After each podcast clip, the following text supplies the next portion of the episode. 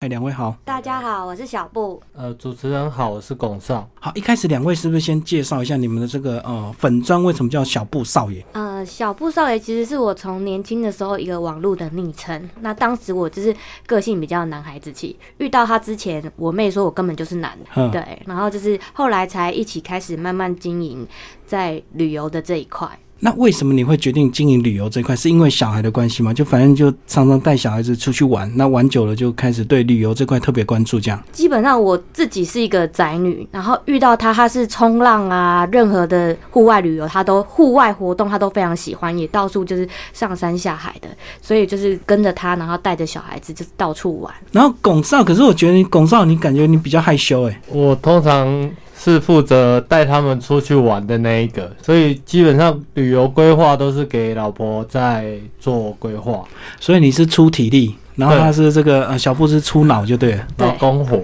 然后这个为什么会针对这个冲绳这样子呃整理这本书？其实我觉得呃分类很仔细，而且呢，光是冲绳他们这个一开始一个章节就介绍冲绳这个呃一些亲子公园，就让我觉得很讶异，为什么冲绳一个这么小的岛能够有这么多的一个这个超过我们想象的这种儿童的一些游乐设施？我一开始会去冲绳，原因就是因为机票，因为联航嘛，就是现在联航呃飞往那边的航班非常多。那联航只要一特价的话，我大概一个人含行李费用大概五千，所以一家四口大概两千块以内可以把机票的。就是预算给抓住，然后再来就是在冲绳你可以自驾，对小孩子来说，自驾是比较轻松的一种旅游方式，因为他上车睡觉，然后下车就可以到处尽情的玩，然后上车又补充体力，这样对我们父母来讲，在那边带孩子旅行很轻松。你刚刚讲到这个联航特价，那特价是什么时机？是特殊的时节还是特殊的一个时段？它会释放一些廉价的这个票？其实寒暑假之前前几个月都会放票，然后再来就是它会搭配一些一些旅行社也会有就是配合的活动也会有释放这种机票。那再来就是要常常关注一些呃旅游部落客的粉砖，它就会有提示说，哎、哪时候又要有特价活动，然后再追那个联航的粉丝团跟订购他们的就是订阅他们的信箱，你都会接收到这些资讯。所以以前你关注别人来看这个特价讯息，现在是变成大家关注你的粉钻来关注这个讯息。对，因为我也是一直在追着机票跑。所以这个出国旅游只要把机票搞定之后，这个整个费用就可以少很多，对不对？对，尤其是以家族旅游来讲。那刚刚我们讲到这个，透过这个联航的一些廉价机票，然后要透过自驾。可是自驾呢，麻烦是日本是这个呃右驾跟我们的左驾不一样，那开车一定是拱煞，对不对？对，没错那你一开始就习惯，还是说你真的一开始也要花很多时间才慢慢习惯这个驾驶座不一样，然后真的是什么都是反过来左右两边不一样的？其实，在日本自驾是一件很方便的事情。那我刚开始适应的时候，其实也没有花太多时间，就是慢慢开，因为那边的人开车速度很慢，他就是可能四十五十这样，所以你照着他慢慢开，反应时间其实是够，就是很轻松。所以它就是一个小岛，然后人就很少，就对了，是不是？所以你自然车子就可以不用开太快。对，因为那里的车其实也不多，然后他们的马路比较单向，不会像台北市那么复杂，所以嗯就是慢慢开就可以。那你们到冲绳，这个冲绳自己当地的这个游客多吗？还是说日本人大概是是不是冬天就会到这个冲绳去避寒？其实日本人也还蛮喜欢去冲绳的，尤其是三连休的时候，他们会选择就是到离岛去度假。对，然后这几年已经比我第一次去冲绳的旅游人数越来越多了。我还好几次遇到在那霸市区塞车的，我 这这两年啊有点吓到，因为之前开始去的时候其实不会有这种情况，所以你讲之前去跟到现在去是几年的一个间隔？大概也没几年呢、大概三四年而已哦。然后这两年真的是比较比较越来越多人。然后，如果以国外的观光客来讲，这个哪一个国家比较多？还是台湾去冲绳的人很多？台湾跟韩国在冲绳、日本这两年是我觉得是最多的自由行的部分来说，连连在呃日本本岛都是。那你这本书呢，主要是针对这个呃亲子能够自己到冲绳去玩，然后提供了很多这个特殊的景点、一些攻略以及比较好玩的一些吃的喝的哦。那刚刚讲完这个机票的问题之外，那另外当然是我觉得很大一部分就是一定是住宿费嘛哈。那住宿的话，先跟我们介绍一下好不好？到冲绳的话，我们要怎么样才能够找到一些比较 CP 值高的一个这个住宿景点？住宿的话呢，其实现在以整个冲绳来说，那霸的住宿费用可能因为竞争高、交通方便，所以它还是。整个岛上来说最便宜的，那其他南北地区的话，就是一些民宿跟海景饭店。那海景嗯饭店当然房价就会比较高。那想要住海景饭店，我觉得就是抓紧一个五月三连，就是日本人在五月初有一个三连休，就抓紧那个三连休过了之后，大概一个礼拜，那个海景饭店的房价，双人房大概都四五千块可以订到，所以那是蛮蛮优惠的一个时间，而且冲绳的海边是四月到十月就可以下水去玩，所以我蛮推荐五月的时候去冲绳玩的。所以你这样讲，这个那霸是它是市中心，所以反而因为它竞争多，它房价反而便宜哦。对，其实我们家第一次去冲绳的时候，我们五天都住在那霸，而且它的新饭店它会有特价。我那时候抓双人房是两张大床的那种双人房，四个晚上才八千块。哦，是对，是因为我们家两呃两个小孩那时候是未满六岁，嗯所以不用钱。但是那个床很大，我们可以睡一家四口，才八千块，非常便宜。那因为这本书呢是针对这个亲子游，所以它里面还蛮多篇幅，就是说带小孩到冲绳要怎么特别注意的一个事项。那现在有一些小孩他可能是刚出生一两岁之间，他可能还要吃一些副食品。那像这样子的话，你有没有什么一些比较建议的一个方式？就是说，呃，我到底这个带这个副食品，这个沿途要微波或者是要冷冻，是都方便吗？带小孩出国的话，我觉得副食品方面的处理就是我会带一个焖烧罐，嗯因为早上用那个热水壶焖一些米呀、或者是什么的，其实非常方便。那还有一个就是你可以住公寓型酒店，公寓型酒店就是里面有洗脱烘衣机，然后跟小厨房。嗯，那比较配备完整一点的，还有那个饭锅，就是你都可以使用，可以利用。就是早上可能弄一些水煮蛋啊，或者是一些米啊之类的，然后去焖。自己煮就对。对，还有面条之类的。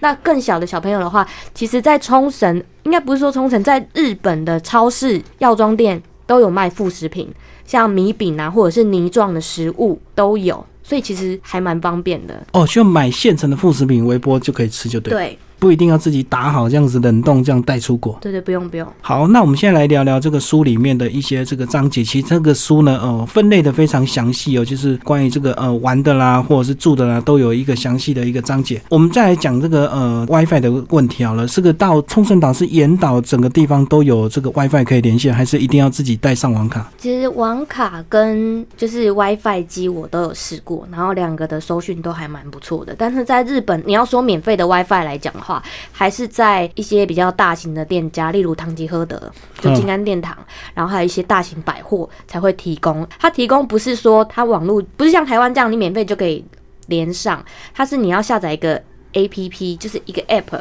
然后它就是可以帮你抓热点。抓大型百货公司啊、便利商店啊，或者是像唐吉诃德那种大型的商店的那种免费 app，所以那个是日本人自己开发的 app 就对了，对就针对这个观光客。对，那其实，在这本书的第一个章节就介绍这个十大必玩的这个亲子公园哦。然后，这个亲子公园几乎都是免费的，因为它是公园嘛。然后，为什么它有这么多的儿童设施？然后，包括这个所谓的这个溜滑梯，都能够设计这么多层这样子？是冲绳岛它有特别针对这个小朋友去做一个比较友善的一个政策嘛？不然为什么有这么多的亲子公园可以玩？我是听说他们冲绳，他们当初是为了就是鼓励生育，所以就会对他们那些什么亲子设施啊，就会做的比较完善一点，然后，这个几乎这个只要把小朋友带到亲子公园玩一整天，几乎就绝对没问题，真的没问 题，大人就安心了，小朋友就可以玩一下午一整天这绝样子对。没问题，不会走，他们根本都不想走。而且这这个有别于我们台湾的一些公园，这个台湾的公园都是那种很小的，然后很系统化的，那根本就毫无设计感，也一点刺激性都没有。然后这个日本的这个冲绳亲子公园都，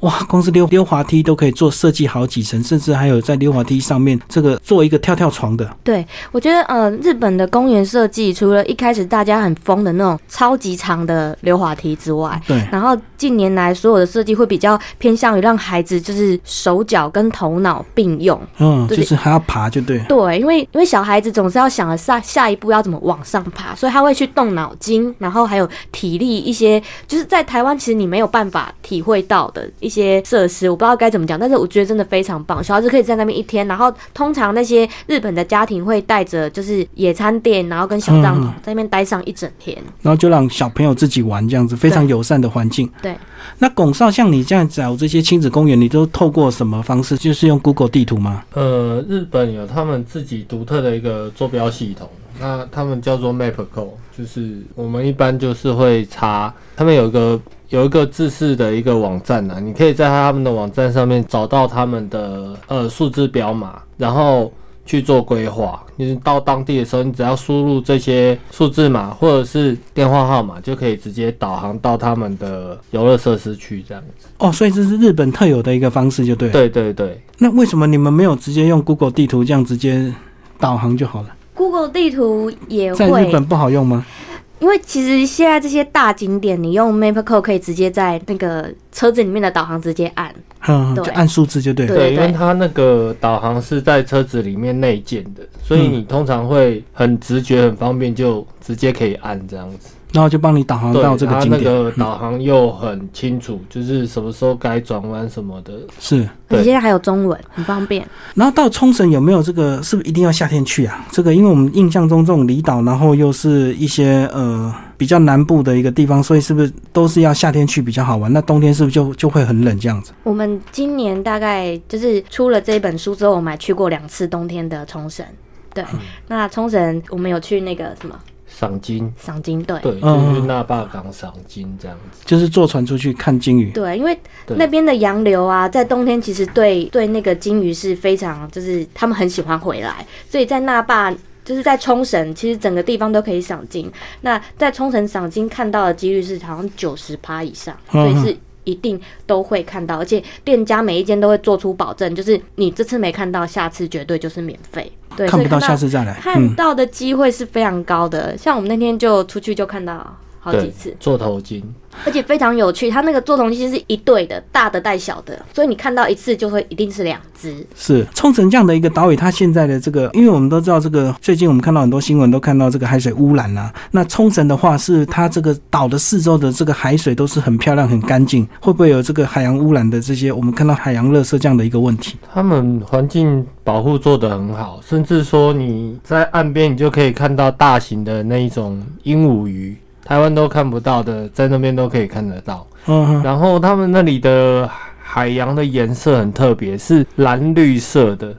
就是有点像北海岸的颜色，但是又比它更浅、更更粉嫩一点。然后我们刚刚讲到这个呃十大这个亲子公园哦，那呃小布你有没有一个特别比较印象特别好玩、特别要介绍的？印象特别好玩的，其实我我现在它有一个新公园叫做冲绳县运动公园，现在在这本书里面没有，因为是去年嗯后来对出的。然后那个那个公园，他觉得应该是现在最好玩的吧，因为我女儿去去过一次，然后就说下次还要再来，对她来讲挑战性很高，所以她觉得非常喜欢。然后还有很多设施，除了你刚刚说的弹跳床、长的溜滑梯，还有一些类似攀岩的，而且是非常巨大，连大人上去都会觉得有点好像架它是三百六十度的那一种，就是你爬上去要绕一整圈，在空半中绕圈一半圈才会对下来。绕半圈才能下来的那一种。哦，就是爬着爬着你又变倒头，有点像倒头栽这样的一个姿势就也对不会了。到到头栽，就可是你就是非常倾斜，而且你在很高空的地方，然后只想慢慢下来。它是一个圆弧状，它也有绳索型的，就是你它会从高处然后直接就是抓着荡下来这样子。嗯对，嗯，因为对之前台湾有一些森林游乐园有这种就是荡绳索，但是现在已经完全几乎看不见。那小孩就非常喜欢玩那个，然后现在的长度是越来就是它越做越长，然后还有其中一个公园是圆弧形的，就是你出去这样子会甩一圈，是真的嗯甩了一圈然后才回来，所以是小孩子非常非常喜欢。到冲绳的话，是不是有会不会有语言的一个问题？就是一定要讲日语，还是说呃讲简单的英文都 OK？还是说他们现在因为观光客很多，这个中文你也会通这样？对，中文可以，中要文可以在那霸市区，其实很多店家他会请中文店员，所以嗯基本上你在市区的话，讲中文其实还蛮，就是你要买东西、吃东西，其实是很方便的。还有菜单也是汉字了，但哦，是有是中文的对菜单就对了。对对，现在蛮多店家都有放中文的。然后再来就是，例如说饭店的话，饭店就一几乎都会有华语的，对华语的服务员是，对。嗯，然后就像像呃，你像那些 Big Camera 啊、大国药妆啊，比较大型的，像金安殿堂，都一定有中文服务人员，而且它上面就会挂牌子是中文服务人员，呵呵呵。对，所以是还蛮方便的。整个这个冲绳岛的这个消费水平跟这个日本比起来，它大概是在哪个水位？因为我知道，其实日本这个东京跟其他这个地方的消费还是不太一样嘛，对不对？你们应该也有到日本其他的这个呃县市去玩过，那比较一下这个消费水准，冲绳有比较便宜，还是因为它是观光岛，它反而比较贵？其实是差不多的。日本本岛它也有很多连锁店家，像是那个软木拉面啊，或者是连哦，的连锁店，所以它价钱就一样就对，对了。其实是差不多的。租车方面有比较便宜一点点，嗯，嗯比嗯起北海道这种，它租车是有比较便宜一点点。对，所以大家就是如果要去的话，通常都会租车比较多。单独去冲绳的玩，现在人多吗？因为我对冲绳的印象就是说，像立新有人这样子啊，几天几夜，然后到冲绳上去玩一天，就这样没了。很多哎、现在尤其是很多亲子家庭，其实第一个选择就会是冲绳。像我刚刚说的理由，在机票方面，然后再加上可以自己开车，机动性啊，带小孩啊，对妈妈来说都是很方便的。然后再加上现在网络资讯，然后冲绳它其实跟台湾的感觉会比较贴近一点，所以去那边你会觉得就到一个度假的地区。比较不像是去到日本的感觉。以我们来说，因为我们就是都已经去过日本很多次很多地嗯嗯方嗯，所以它会对我们来说比较不像在日本的感觉。真的就像度假岛，对对，然后重点我觉得可能也是这个飞机飞行的距离比较近，对不对？对，然后不用坐飞机那么久，那再来是相对有些人大家还是会对觉得日本的这个饮食还是相对比较卫生一点，所以觉得带小孩去比较安心这样，因为你不太会想要带小孩去这个东南亚一些国家，你也怕小孩吃坏肚子是吗？它那里还有一个非常特别的文化，就是那个美国，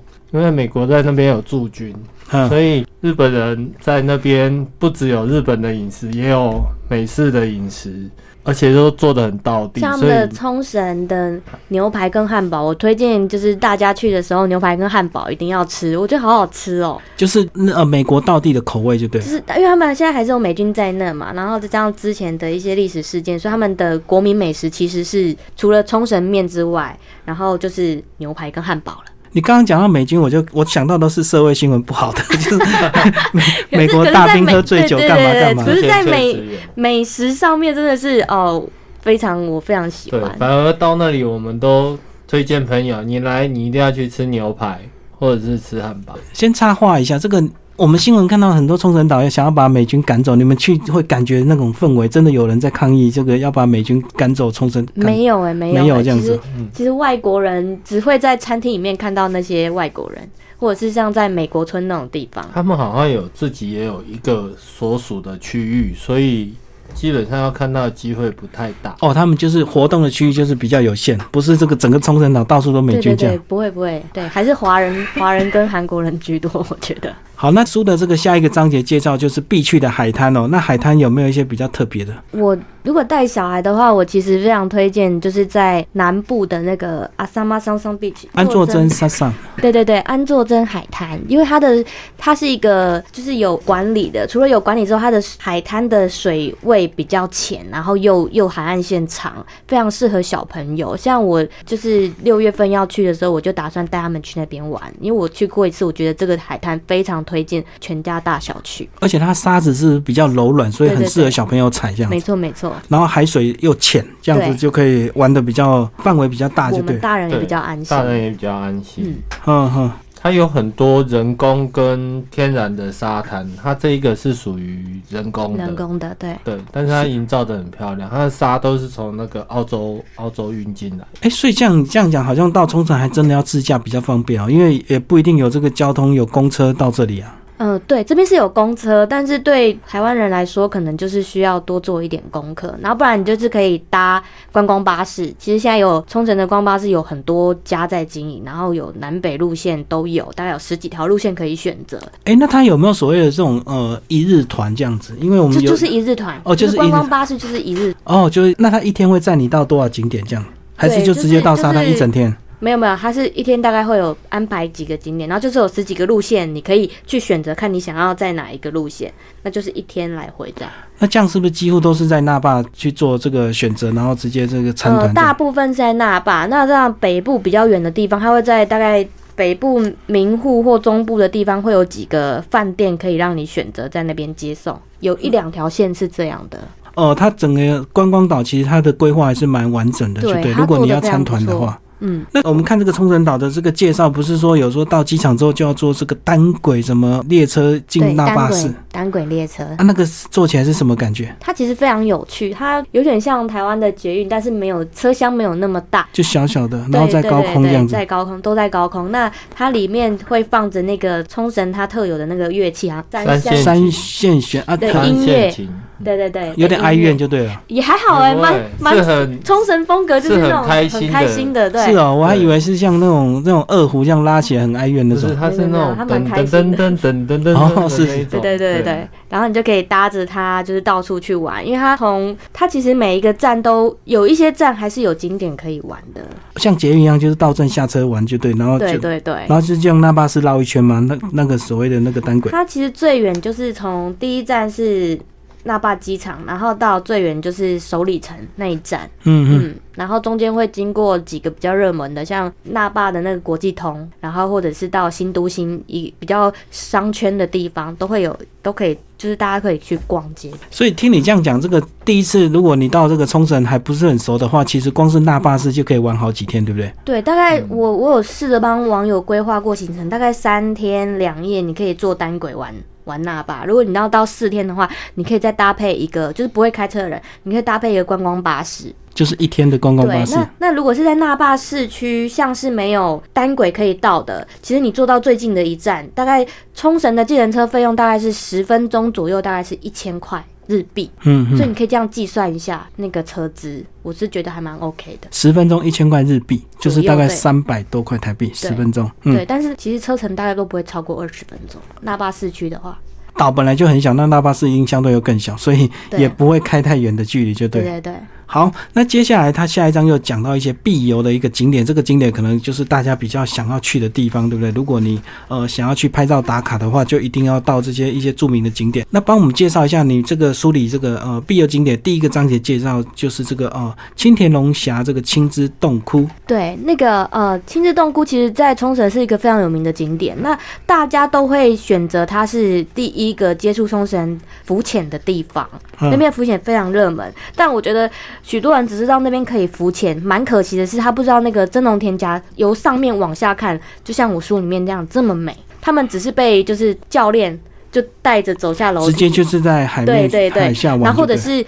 在别个地方搭船过来，像啊、呃照片上有呃白白的那个小船，都是浮潜的人，他们嗯是从其他渔港搭船过来的，所以他们没有没有办法体会到从上面往下看那个美景，真的是无敌海景。那我就在那边看了一个下午，就是非常漂亮，所以我很推荐大家来青之洞窟的时候，不只是浮潜，浮潜完之后还可以到上面的那个中田家公园那边看看这边的风景，好，那爬上去到底要多久？因为看起来很高的样没有子。没有很久啊，就停是车场到了，进去大概走路两分钟就可以看得到。哦对啊，那就可以到那个制高点，然后看整个青田龙峡，就对了。对对对。对，然后他讲这个这个全世界唯二的这个蓝洞，那是指说它就是有一刻这个洞窟非常的深，然后这个看下去整个是蓝蓝的这样子，是不是？因为我们是他他下去玩的，来讲一下哦，蓝对洞对的对蓝对，是心拱得。洞哨下去浮它潜，其实，在那个制高点下去，制高点旁边有个楼梯，其实走下去，它就在那个蓝洞就在那个右手边，大概大概五十公尺的地方，其实并不远。啊所以一般人如果说他退潮的时候，其实是走得进去的。然后它那个洞不深，大概大概也一两百公尺而已，但是就是你要潜下去再上去。进去洞窟里面去看那个风景，就是也要看时间啦。它好像是早上的十点还是十一点钟，那个光线是最漂亮的。哦，就是透从海水底下看到这个呃阳光透进来，就对。对对对，它会发出那个蓝色的光芒，所以要么就是退潮走进去，要么就是真的要靠呃这个对潜水潜下潜去水。或浮潜这样。哦，那这个呃，冲绳是所谓的这个潜水圣地。那像你们这个几次去玩，因为带小孩，但是你们有办法去潜水吗？其实我都是让他自己一个人去潜水，我就在上面。带着小孩另外玩就对。呃，带小孩的话是我们会，我会自备游泳救生衣，然后跟那个潜水镜，然后让他带着小孩去，就是岸边，没有没有真的去参加那种团。就是浮潜而已，啊没有到对对对潜水就对了。对，帮我们介绍一下，在这个那霸有一个这个美丽海水族馆，哦，这个水族馆这个玻璃这样子，哇，这个整个鲸鱼就这样看到，那个是户外免费的表演，就是嗯不需要钱的，就是它有一个时段你就可以过去。它它其实不是在那霸，它是在冲绳的北部，北部那里。那它就是叫海洋博公园，然后里面就有一个黑潮，就是水族馆里面有个黑潮，就是现在看到了两只，它应该是有三只，嗯三只金鲨在里面游来游过去，就是可以在那边看很久，真的非常疗愈，心情会而很且好它。有一个特别时段是，就是它在喂金鲨，喂食秀就对，对，喂石秀，那那个金鲨会成立站立的状态，非常特别，头上脚向下，下，然后这样子吃东西就对，对，嗯，许多人为了看这个，就是专程为了看这个而来。哦，所以他故意在上面喂，就是让金鲨变成头在上面这样对，子就，会有变直立的一方天式好。像有两个时段。主持人刚刚说的那个海豚，刚刚那个池子是在外围的海豚区，就吸引你进去对它，它看其。实不需要钱。哎，我对懂，就是在外面看。对对对，那小朋友非常喜欢，因为它有很多互动。然后再来，我发现这个冲绳居然也有这个钟乳石洞，我们都以为在大陆才有这个钟乳石洞。帮我们介绍一下这个玉泉 洞。玉泉洞它其实是一个相当大的，算是游乐园嘛，因为它里面除一个了民民俗中心的民感觉俗中心的感觉，就像我们依兰传统民民俗中啊心这样，所以它有好几个景点绑在一起，就对。对它除了除了有钟乳石洞是卖点之外，它旁边的就是会有展示很多琉球王国当时的衣服啊，服啊还有民宅啊民宅表演，哦，民俗村这样子是吧？对类似对这对样，类似对这样子的。那那个那个钟乳石洞，我觉得，因为我第一次去钟乳石洞，真的还蛮惊讶的，蛮大的哦。然后大概走走走看看，我大概跟我女儿花了一个小时吧。呵呵，对，那对去那边的话，我不太推荐大家推娃娃车，因为它上上下下推娃娃车有点麻烦，除非就是爸爸要爸爸要在，然后可以可以扛着娃娃车这样。哦，因为还还是要随随着这个钟乳石洞的高低这样子会对。稍微对爬一下，那就对。那在那个景点之外，旁边还有一个在停车场那边，其实有一个秘密景点，它就是它叫做就是一个钟乳石咖啡厅，可以在钟乳石洞里一面百喝零咖七页啡。对钟乳石洞喝咖啡。哼，那这个这个钟乳石洞它非常有趣的就是，其实你可以看到这个地方盖起来的地方，对，用咖帆啡布在盖这起来嘛，嗯，这边是考古考古学家正在考古的，所以不让你进去，就是怕破坏，就这对。边遗迹对，所以它是现在还正在挖掘研究的一个地方，但是旁边就是一个咖啡厅，在钟乳石洞喝咖啡什么感觉？是不是就很冷？ 因为钟乳石洞很很冷。湿冷， 然后它里面有卖那个冲绳最有名的三五咖啡。三五咖啡就是用他们冲绳特有的名产，用珊瑚礁、白珊瑚礁去烘焙而成的咖啡，就在是那冲绳里必买的对，三五在咖冲啡。绳必买的咖啡。那为什么叫三五咖啡？呃，它是取谐音，对啊它那嗯个三五五， 对，三五用珊瑚珊瑚粉去烘焙的，就当地的珊瑚粉，因为那个白珊瑚其实基本上已经死掉了，就白化就死掉了。对所以然他后就把它它磨一磨，是吧？对他把它磨一磨，然后制成咖啡，然后他卖的钱是其实是为了保育周遭的珊瑚礁，富裕珊瑚对礁。对对，所以是还蛮有意义的一个牌 子。。接下来要聊美食，在聊美食之前呢，你们两位先讲一下，你们像你们这样子，呃，带着小朋友两个这样去玩，你们大概两个是怎么样的一个分工？两个怎样的分工？他就是负责开车啊。就男生就负责开车，那、你就负责规划这样子嘛？对我，我规划就是网络上找景点，然后看日文网站，然后到当地的时候还会收集当地资料，然后去便利商店买当地的旅游书，大概就是这样。然后边走会边想下一步在哪里。其实出发前就已经会有规划一定的行程了，那到当地会再收集新的资料，再变动自己的行程。那小芋圆跟小粉圆他们的工作是什么？负责玩，不要吵就好当当模特拍照，他们两个应该有个性，现在应该慢慢有展现出不一样，对嗯不对？先讲一下这个大的跟小的差别在哪里？大的比较好动，然后主动，然后又大方，会去交朋友。他可以自己一个人去跟日本的小朋友 玩。语言问题，日本的小孩可能觉得很有语言问题，嗯但他完全没有，他就是是想要跟人家玩这样。可是你不会觉得是年纪的关系吗？他比较大，就本来就比较，因为他五岁去的时候就这样了，他嗯、会学那个日本小朋友学讲日文，哦，会模仿这跟着个，他讲。对嗯对对。那小的他就是比较害羞内向，他也喜欢跟大家玩，但是他就是不会离开我的视线，他就是一定会跟着你这样。那大的就像野马，所以小的是不是就很自然就一直跟着姐姐这样子，对，现就在依现赖在。感很强，就对了。对对对，他现在就是跟着姐姐玩这样，然后姐姐就直接带着他到处玩，就不理你，姐姐根本也不想理他 吧，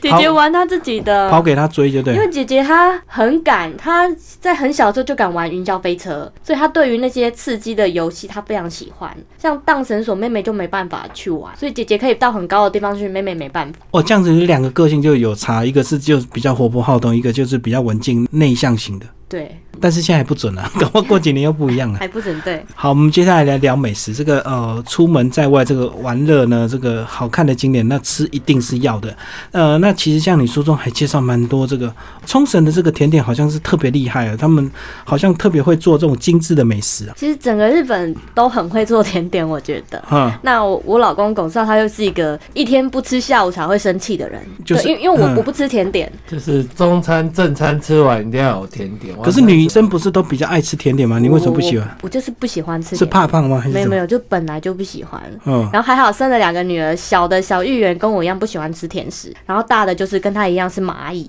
所以他们两个一组， 然后我们两个一组，就各吃各的。对，然后他们就会进去就是买一些甜食啊，所以我常常出去就会找一些甜点的咖啡厅或者是就是很有名的好吃的甜点，就是给他但是你还是会吃吧，只是不爱吃，对不对？不爱吃，对，因为有时候为了介绍你，还是要品尝看看嘛。就给他吃，然后他他写。可是透过他描述，不是就失真了没吗有？没有他，因为我们两个是一起写的，所以甜点你看到美食几乎都是他写的。哦，所以我们现在就是拱少来当主角就对了， 开始来帮我们介绍甜点。第一个是雪花之乡国际通必吃的夏日冰品爆浆珍珠，哇，指它珍珠包在里面嘛？对它吃起来有点像是鲑鱼子，大家知道那个鲑鱼子的口感，咬下去会爆浆的感啵觉。啵啵，但是它是对我们把那个芒果汁原味的芒果汁，就是真实的，就是包在里面这样子。懂，所以你咬下去是芒果汁喷出来就对了。就是会有那种真的就像在吃鲑鱼卵的感觉。对，这间是我们意外找到的。其实一般人不会走到，因为它在很巷子里面，所以你们是不小心经过，还是本来旅游资讯书去看到的？没有，这间比较路少上人临时对，找的。就是看着 Google 地图，然后去看评价。哦，那我就们找我们在外面的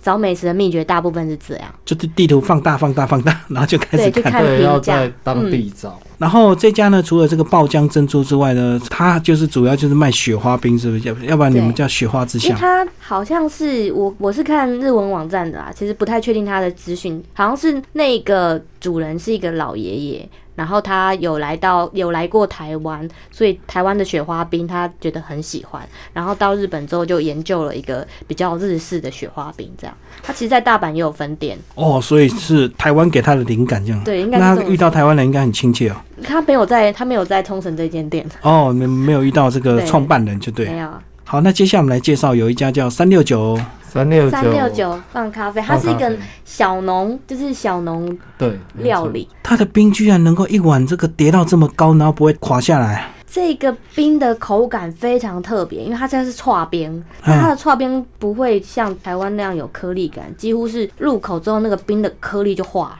有点像雪花，但是不是雪花？但它是刨冰它是刨冰。对是是是。对，然后它的原料都是他们自己摘，就是好像自己有一个小田还是小农场自己做的，哦，所以这样就是比较营养，就对，不会吃到一些就是化学东就是它的西小。农料理，我也不知道怎么形容这然后个。它的冰有好几层，就是你外面有芒果颗粒，但是外面还有淋那个芒果酱嘛。那你吃到里面内里它还有夹心，嗯夹心吃完以后，在最底端玻璃的部分还有其他的料在里面。哦，好几层的这个口感。对，所嗯以还蛮特别的。所以应该也是夏天才吃得到，冬天应该也没有嘛。冬天我们去年十二月去也是有营业，而且生意还蛮不错的。你们看是当地人吃的多还当地人是？没有，因为我找到这一间的时候也是没有台湾人去去过的，哦，也是不小心找到的，就就对。是一样是放大我酷们狗地图。对，嗯，好，那个我知道这个到冲绳有有一个必去的这个市场，对不对？第一木质公社市场，这个好像也是旅很多旅游书蛮多介绍的。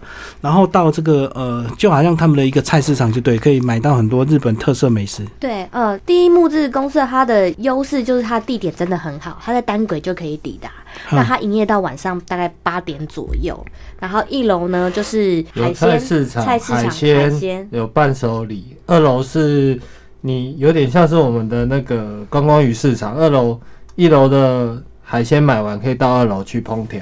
哦，代客料理这样，对对对。那应该有也有一个公定价吧，就是每一道多少钱这他样？们其实都会写在牌子上，很清楚，而且他们的那个沙西米超便宜的。就是主推他们的沙西米啊，还有一些很特别的料理，像椰子蟹，台湾绝对吃不到的。椰子蟹很大哎、椰子蟹在台湾好像我只看过垦丁，垦丁跟外岛有在有在做这种料理，那但是在冲绳好像是还蛮普通的料理。然后他们的鱼生也很特别，因为台湾的鱼种跟冲绳的不太一样。那冲绳你可以吃得到那种青衣，就是它的生鱼片外皮是青色 的，就很漂亮的鱼对，就是很漂亮的就是一鱼种堆一堆很奇怪的鱼跟贝类的生鱼片，对可是它是传统的市场哦，那它会不会有我有传统市场的这些味道？因为我知道我们台湾有些菜市场可能就会比较臭啊，那它这个是不是日本人这个方面特别的注重这样子？ 对日本的市场，其实不管我是去到东京的，或者是大阪、京都的这种传统市场，其实都非常干净，也不会有太多那种腥味。那这这个市场，我觉得也算是蛮不错的一个。那到这个市场有什么东西可以呃买个可以带回来的？因为我们知道海鲜带不回来，那有什么呃特别的呃美食是可以买回来的？那个石原岛辣油，在这个市场买应该是最便宜的。辣油就是像辣椒的油嘛，辣油。对，这是也是呃来冲绳必买的一个一个商品。对，然后它怎么料理？因为蘸酱啊，或者是炒菜啊，都很好吃。所以你自己也买。有，它有分辣一点点辣跟很辣，然后它还有一罐是蒜油，就是那个品牌，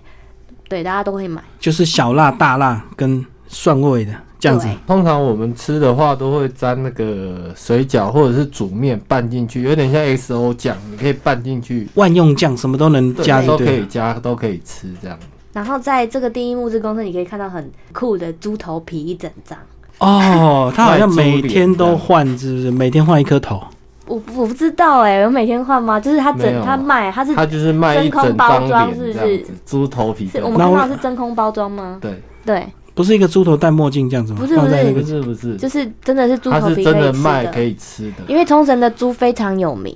所以他们的猪的料理很多，然后包括猪头皮都是一整张这样卖。它有名是因为好吃，是不是？它那个我觉得有对女生来讲有点太油了，但男生觉得很好吃。猪头皮，好吃的猪头皮。 它就是好像叫什么阿古猪，对，就他们的阿古猪的品种叫阿古猪。好，那接下来这个玩的差不多之后，就是有一些东西要带回来的、哦，帮我们介绍一下这个呃，好像到日本就很喜欢买一些保健、一些药品，对不对？好像是不是日本的药就是特别的有效，是不是？特别有效，我觉得是见仁见智，但是妈妈、阿姨、阿嬷辈的真的还蛮喜欢买的。就是我而且我还对会会一定会有很多人要你代买一些什么对什我去么。那边买那些，大部分都是为了他们。那我自己我自己买的就是一些该怎么说，超市的。去那边逛超市是一种享受，而且很快乐。嗯，嗯，那像他们超市，其实他们的超市会有卖什么 A 五和牛等级的高级和牛，你可以自己回饭店自己在，如果你是公寓式酒店的话，你可以自己料理。自己煎就对。对对对，那再来就是他们的超市会有很多日本的一些零食啊、商品啊，都可以在那边买到。所以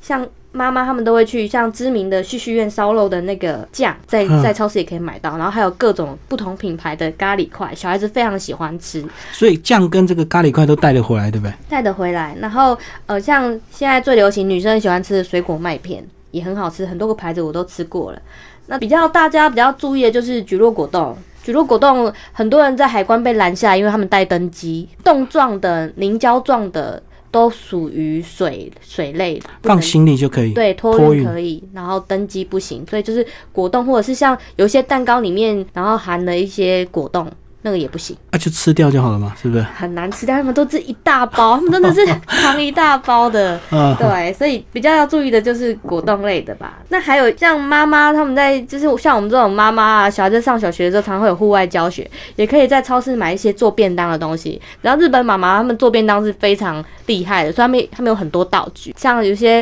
像现在很流行什么一些模具，像妖怪手表啊，然后还有冰雪奇缘啊，然后那个凯蒂猫啊、哆啦 A 梦的造型的模具，就是可以让你的便当变得很丰富，小孩子会很开心那。个模具就是这样切蔬菜，这样硬盖下去，然后就是一个模子出来，就是这样。他有做豆腐的，然后做饭团的，然后还有就是装饰的，或者是杯子装食物的。哇，日本人好会发明这种小东西哦。好，那最后两位帮我们总结一下你这本书好不好？这本书呢，呃，一般的这个读者如果呃拿这本书来读的话，他们要怎么样来利用？因为我知道你这本书其实还蛮多这个设计有一些呃很巧妙的一个地方哦。我这本书呢，就是在每一个景点，我把每一个景点，并不是像那种呃一般的旅游书，就是很多个景点会挤在呃一个页面。我几乎把一个景点、一个餐厅，然后分成一个跨页，让大家可以感受到那个餐厅的，就是把照片放大，就是它可以大家可以清楚的看到里面的吸引人的地方。就一目了然，这个对嗯对，那旁边还有一些 MapCode 有官网跟地图，所以当场就可以扫描，然后就可以直接抵达那个地方。因为我常年坐副驾，但有时候呢，有一些景点其实去那边可能因为时间没注意到，或者是下雨天没有办法，就是没有办法进去，嗯就白跑一趟就对对。你临时要换景点，其实你你有印象你在哪本旅游书上看到，但是你到那时候在开车的状态就是兵荒马乱，你根本找不到那个。对所以我在这本书后面放了一个第九个单元，叫做实用的资料。我把我所有写过的景点都做成一个列表，所以到时候你如果想要换沙滩玩的时候，你就只要到沙滩那里，然后你就看到我写过的沙滩，然后它的 map code 是多少，然后营业时间，然后电话跟地址。这对妈妈来说是非常就是方便的一个，这是我个人常年坐副驾的一个经验。副驾的功能就是要把 地图找得很精准，然后把资讯收集得很齐而全，且就对。随时这个地方不能进去，马上就要找下一个点。这个地方这个餐厅人满了，不能排队了，你就马上要换。嗯嗯。嗯对，所以所以我会蛮注重这一块，然后还有地图的功能性。最后，呃，因为你们自己带两个小女儿这样子玩哦，呃，如果带像你们这样这个年纪的这个小朋友到冲绳去自驾的话，还有什么要特别要注意的一个地方？像这个年纪，他们不是要坐儿童安全椅吗？那儿童安全椅是自驾上可以另外租吗？呃，有一些租车公司呢，在租的时候你，他就有说，应该先先先这么说，日本有规定，六岁以下的小孩就必须要乘坐安全座椅。嗯嗯，那你在租车的时候就可以选择要不要使用安全座椅。那它有些是免费的，有些是要付费的，就是看租车公司的不同。所以你选需要安全座椅，他就会附一个安全座椅让你坐就对了。对那另外还有什么特别要注意的吗？除了这个呃车上的这些问题的话，到各景点的话，是不是比如说冲绳岛蛮多这个购物中心，那到购物中心是不是一定就也会有所谓的这种儿童车可以这样借？对，呃，其实，在不只是冲绳，像是日本的各大百货公司或者是山西量饭店都会有推车，然后就像我们的大润发一样，上面有娃娃椅，然后他们比较特别的是会有小孩的购物车，就是嗯像我们家去金安殿堂是一人推一台的，是就小小孩子购物车，那也有那种就是上面有椅子，或者是就像台湾那样都有，就是很多种形式。最后，龚少，你这个帮我们用男生喜欢阳光、喜欢运动这样的一个角度来看冲绳，好不好？呃，如果一般的年轻朋友，他们男生想要去冲绳的话，是不是也很适合他们去玩？对，因为夏天的话，我们就很推荐去沙滩里面去玩。对然后冲绳也是适合冲浪吗？冲绳其实不太适合冲浪，所以其实基本上很适合亲子家庭去，因为它那里的浪其实不大，它的浪经过珊瑚礁过后，其实是很平缓的，就被消除掉了，所以那对个是海浪就变成只有某几处地方特别的浪大，其实基本上百分之四分之三他们的浪其实是不大的。所以那边的海上活动就是风帆是吗？那对个，风帆风，帆、然后还有划那个透明的独船，命、独木哦舟。独木舟，对，还有一个喷的，现在有一个很流行的，就是利用水流把人喷冲上到去半空中的对对那对种。像马戏团这个人肉炮弹把你 砰把你打出去他了。背了一个东西，然后就喷 上去。对，啊、那当然像台湾那种香蕉船，然后拖曳伞都是有的。所以跟东南亚一样，也是有蛮多这个水上设施的。对，对，而且它那里的海域珊瑚礁跟水很浅嘛，所以你看起来好像是透明的。那他们那里有一个很独特的，就是透明的独木舟，可以在那个海中间滑，就好像滑在半空中里面。就那个独木舟是全透明塑胶，就整个透明对，的所以你滑上去，你就可以看到那个船底下那个水面下的样子。对，就嗯很漂亮，很漂亮。你会看到不可思议，怎么好像在半空中划船这样？所以那那个租的价位会不会比一般的这个独木舟贵？因为它是全透明好的。像是这种。会就会比比较贵一点。那天还有一个他很喜欢的活动，就是海边烤肉，就是冲绳它有一些就是就是人工沙滩有管理的，它可以让你租租个烤肉位，然后摊位就是一个位，它有附位置，有附烤肉用具，也有附食材，全包就对了，所以你在台湾就可以预定，然后到那边